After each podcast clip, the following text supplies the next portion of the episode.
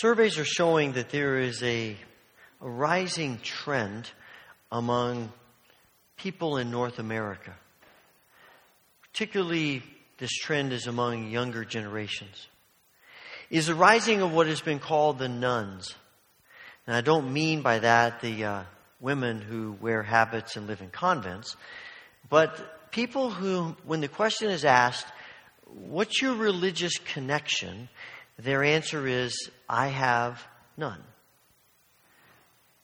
And there is a rising trend of that, of, of seeing more and more people claiming themselves to be a none. But there is a, in my mind, perhaps a more, more troubling trend that we see among people. And these are people who don't say, I have no connection to anything religious, but people who say, I love Jesus, but not the church.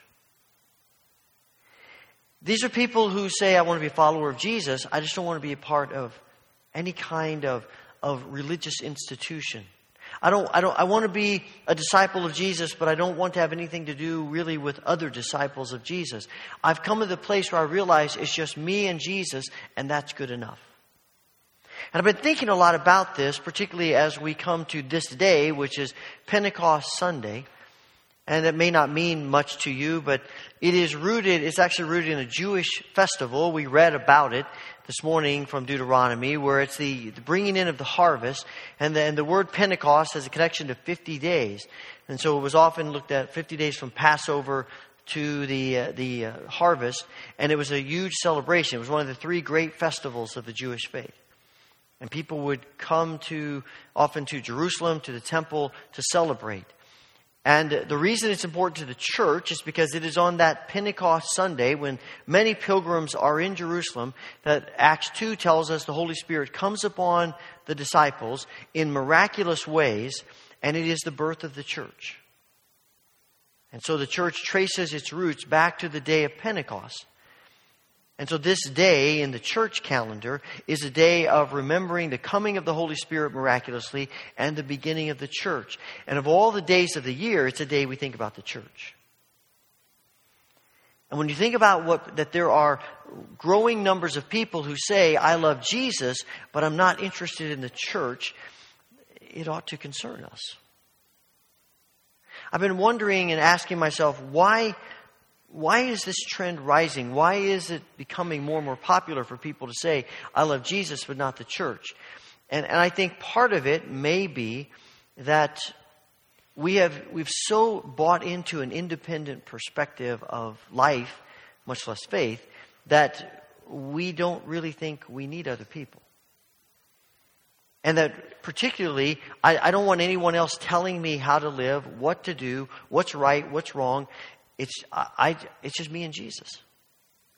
And quite frankly, that's the church's fault in many ways because we have, in subtle ways and overt ways, at times said to people, yeah, you, the church is good and it's important, but, you know, make your choices. And we've downplayed the, the significance of the church in people's lives. I think there, I think some people don't really want to connect with the church because, quite frankly, they are disappointed with the church. I hear it often. People who say, I don't, you know, I love Jesus, I don't want to be part of the church because the church doesn't seem that much different from everybody else. And maybe that's true. It, and I think that whole idea is rooted in what people see in the church, what they would say is hypocrisy, people saying one thing, doing another. And here's the honest truth it, you're dealing with a room, a, a group of people. And when you deal with people, you're going, to, you're going to find imperfections and you're going to find struggles and you're going to find people who fall short of our goals. And rather than acting like we don't, we, we need to embrace the reality of that even more. But I also think in, in, in the scope of that, some people get frustrated, discouraged with the church because they see the church in conflict. And they, and they watch this conflict and they watch people growing conflict and, and people grasping for power and grasping for recognition and our definitions of success. And it, and it all gets wrapped up in the sense of conflict. And quite frankly, the conflict is discouraging and sometimes surprising, but the reality is it really shouldn't surprise us because we're dealing with human beings. And we are not the first generation to deal with conflict. Just pick up the book of Acts in the New Testament, the story of the church, and you see conflict. Think about the letters that particularly Paul writes to churches. All of them basically are addressing conflict. All of them are addressing problems in the church. It has been going on since Pentecost, the birth of the church. It was going on long before that as well, but it's going on since that time because it's human beings. And as I think about the conflict in the church, one of the places that I think we tend to have conflict and we find it difficult to deal with the conflict is when we start talking about gifts and ministries. And that's at the heart of a lot of what Paul is writing to the Corinthians. The Corinthian church, he tells us in chapter 1, is, is in division. They're divided. They're divided about who they're following. They're divided about what's important, what's not important. They're divided about what it means to be successful. They're divided about all kinds of things, even things like worship and the sacraments. They're divided about. And when we get to chapter 12, and Paul starts talking about gifts, we see they're divided here too. There is something about gifts, something about ministries in the church that cause divisions because we get so passionate about them. And we should be passionate about them. But sometimes our passion translates into what I'm doing is more important than what you're doing. It is something I read about years ago, uh, what a gentleman pastor called ergocentricity. He talked about the fact that egocentric people basically say, I'm more important than you are. And ethnocentric people say, my culture is more important than yours. Ergocentric people say, what I'm doing, my work, is more important than what you're doing and your work. And sometimes that is one of the, one of the points of conflict and points of difficulty in the church, we get so passionate about what we're doing. We get so passionate about the calling that we feel from God and the gifts that God's given us, and we want to use them and we want to see great things happen. And, and we should feel that way. That, but we can get to the point where we are thinking what I'm doing is more important than what anyone else is doing. It's not that what they're doing is unimportant, it's just less important. And you can see how the conflict arises. And that's why Paul begins chapter 12 by saying, I don't want you, I want to talk to you about spiritual gifts. I want to talk to you about the way you use your gifts and the ministries you're involved with. I don't want you to be uninformed. But what intrigues me is that the very next thing he says is, talk, is to talk to them about how they used to be pagans and they used to worship idols, and that now the Spirit has filled them, and because of the Spirit in them, they cry out, Jesus is Lord. I read that and I'm thinking, what does that have to do one with the other? Because you go back to verse 4 and he goes back to spiritual gifts again. What is it? What's his point for interjecting into this passage this talk about cursing Jesus and saying Jesus is Lord? And I can't help but believe it's connected to how we think about, how we use spiritual gifts. And it makes me wonder if Paul's point isn't this that the intent of spiritual gifts, the intent of our ministries, is to declare that Jesus is Lord. And maybe, maybe, when we get self absorbed about our gifts and our ministries, maybe we are actually subtly saying, Jesus really isn't Lord.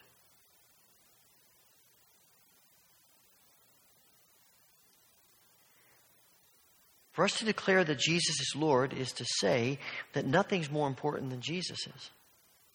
My gifts are not more important than Jesus. My ministry is not more important than Jesus. Nothing in my life, nothing that I do, however much I want to accomplish for the kingdom, is not more important than Jesus is. He alone is Lord. And in verse 7, he talks about how we, what we do for the kingdom creates a spirit of common good. And it strikes me that maybe to declare Jesus as Lord is to have a mindset that what we want for other people is more important even than what we want for ourselves. That the gifts we use and the ministries we are involved in, they're all about the common good as opposed to how can I get recognition? How can I be successful? But rather, how can I minister to other people? How can I help other people experience Jesus as I've experienced Jesus? How can my gifts and my ministries lead people to a life of flourishing as God created us to experience? But here's what I think. The only way our gifts and our ministries are going to declare that Jesus is Lord is if we approach them and we do them in a spirit of willful, sacrificial submission. When Paul gets to the end of chapter 31, he's talked about gifts all the rest of the way, and we didn't read all of it. He talks about gifts. He talks about gifts being like the body and, and how the different parts of the body. And he gets to the end of it, and he talks about, he gets, sort of reiterates the gifts one more time, and he gets to verse 31, and he says, Now, let me show you a way of life that is going to accomplish this. And then he begins verse 13 by saying, If I can do amazing things with my gifts, but I don't love, it's worthless. If I even give up my own body, but I don't love, it means nothing. It is only in the spirit of love, the spirit of sacrifice, the spirit of submission, that all that we are doing and all the gifts that we've been given, only in that spirit will we truly declare to people Jesus is Lord. Because every other mindset is going to subtly say, well, Jesus is Lord, sort of. But what I want is really more important. Being recognized is more important. Be success, being successful is more important. Making sure everybody understands that my gifts and my ministries are most important. And until we have that mindset of love, that mindset of wanting, wanting Jesus to be proclaimed more than anything else, we are missing it.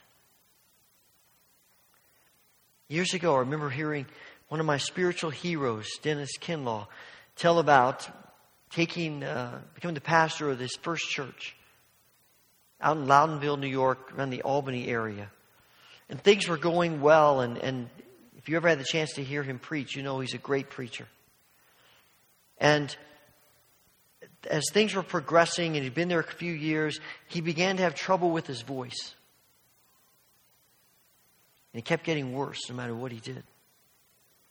He went to the doctor, and the doctor said, I'm not sure what's happening, but this is serious. And he said, I, I, I began praying. He said, I was praying about it, and I, I said, Lord, you got to heal my voice. I mean, you've called me to preach. You got to heal my voice. And he said, one day I said to God, Look, you've got to heal me because preaching is my life.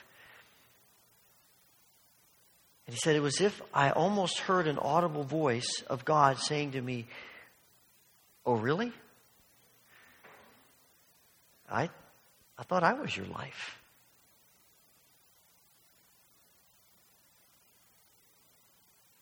And he said, You know, I, I realized in that moment that preaching was more important than Jesus. And I had to think about that differently.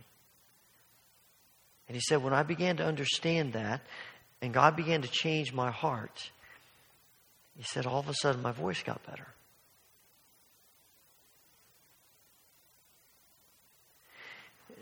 It's so subtle. It's so difficult to see because we're doing good things. We're using gifts that the Spirit has given us. We're, we're practicing ministries that God has called us to. But without the Spirit of Christ, without the Spirit of love, without a willingness to be to sacrifice it all, we've missed it. And so if God comes to us and says, Look, this ministry you're doing is really going well and it's working and, and great things are happening. But what if I say to you, I want you to give that up? Would you be willing to do it? If God says, "Look, this, you know, you're, this is being successful. People are seeing that. They're they're getting it, and great things are happening." Or you, and I say to you, "Look, I want you to take a different kind of role that's behind the scenes that no one hardly ever sees or thinks about." Are you willing to do it?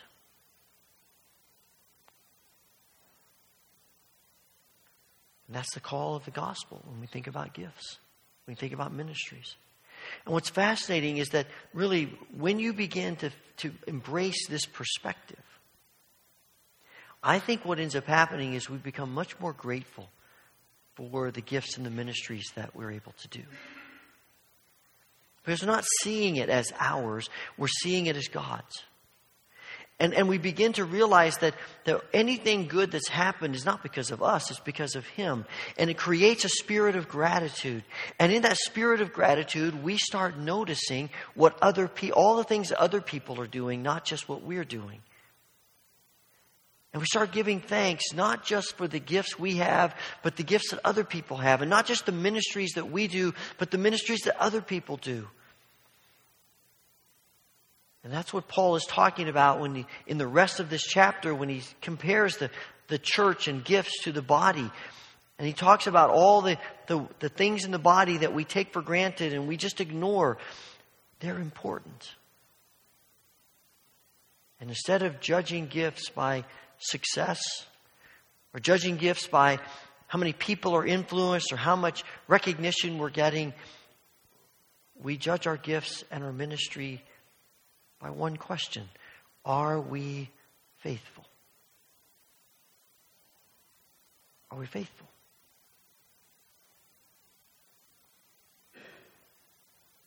And it's in the spirit of faithfulness that people begin to see Jesus in our gifts and in our ministries, which is the whole point anyway. It's all about the Holy Spirit working in us.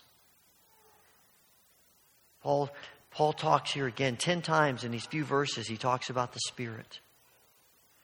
Five times he uses the word same. Verses 4 to 6, he, he says there are different kinds of spiritual gifts, but the same Spirit. There are different kinds of ministries, but the same God.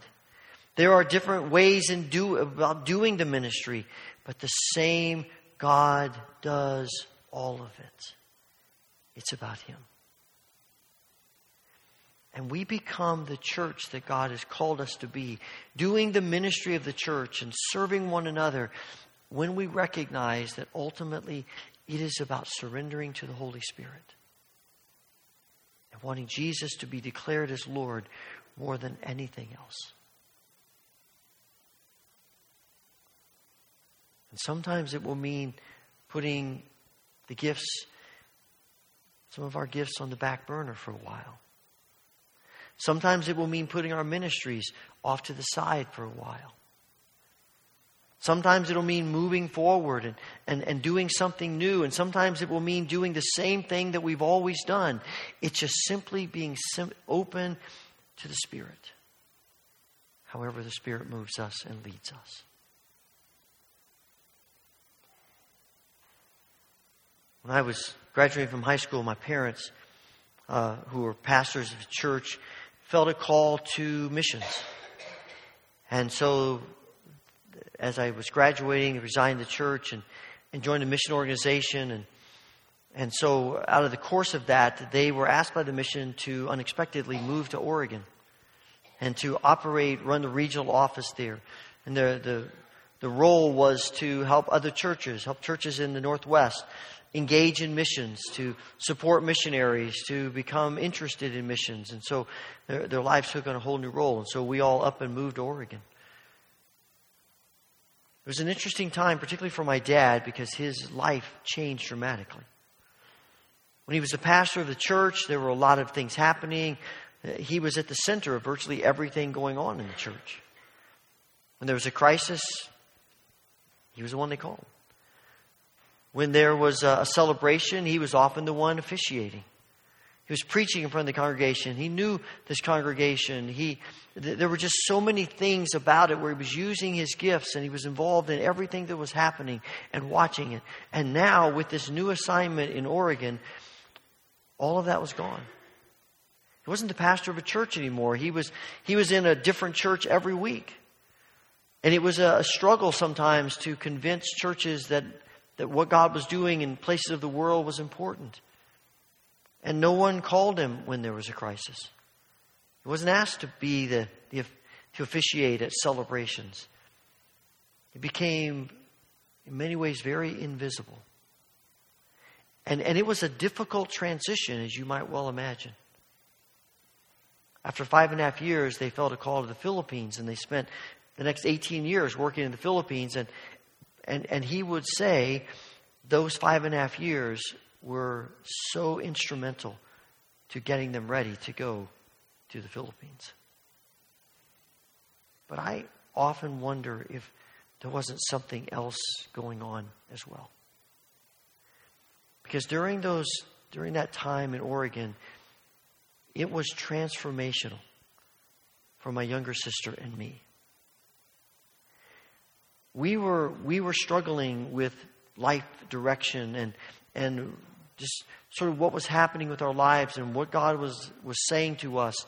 And and but in the move to Oregon, we encountered some things that we wouldn't have encountered other places that dramatically changed our lives.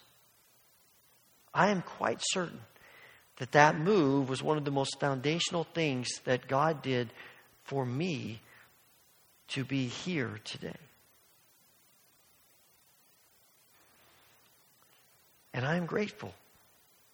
And my sister is grateful to my father for being willing to step back for a while. As hard as that was.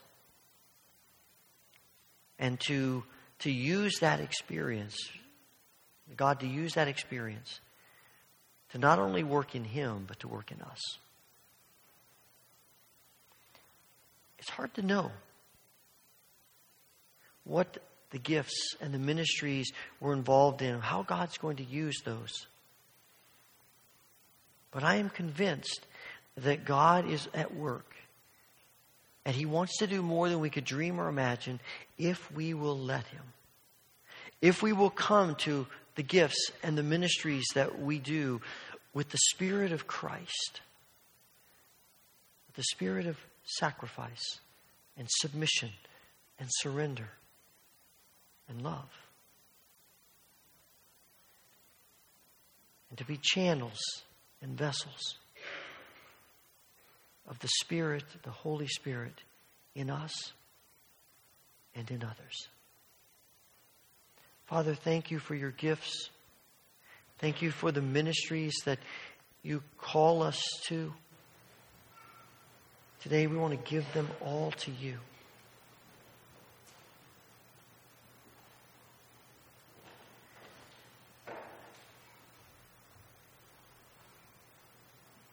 We do this in the name of Christ. Amen.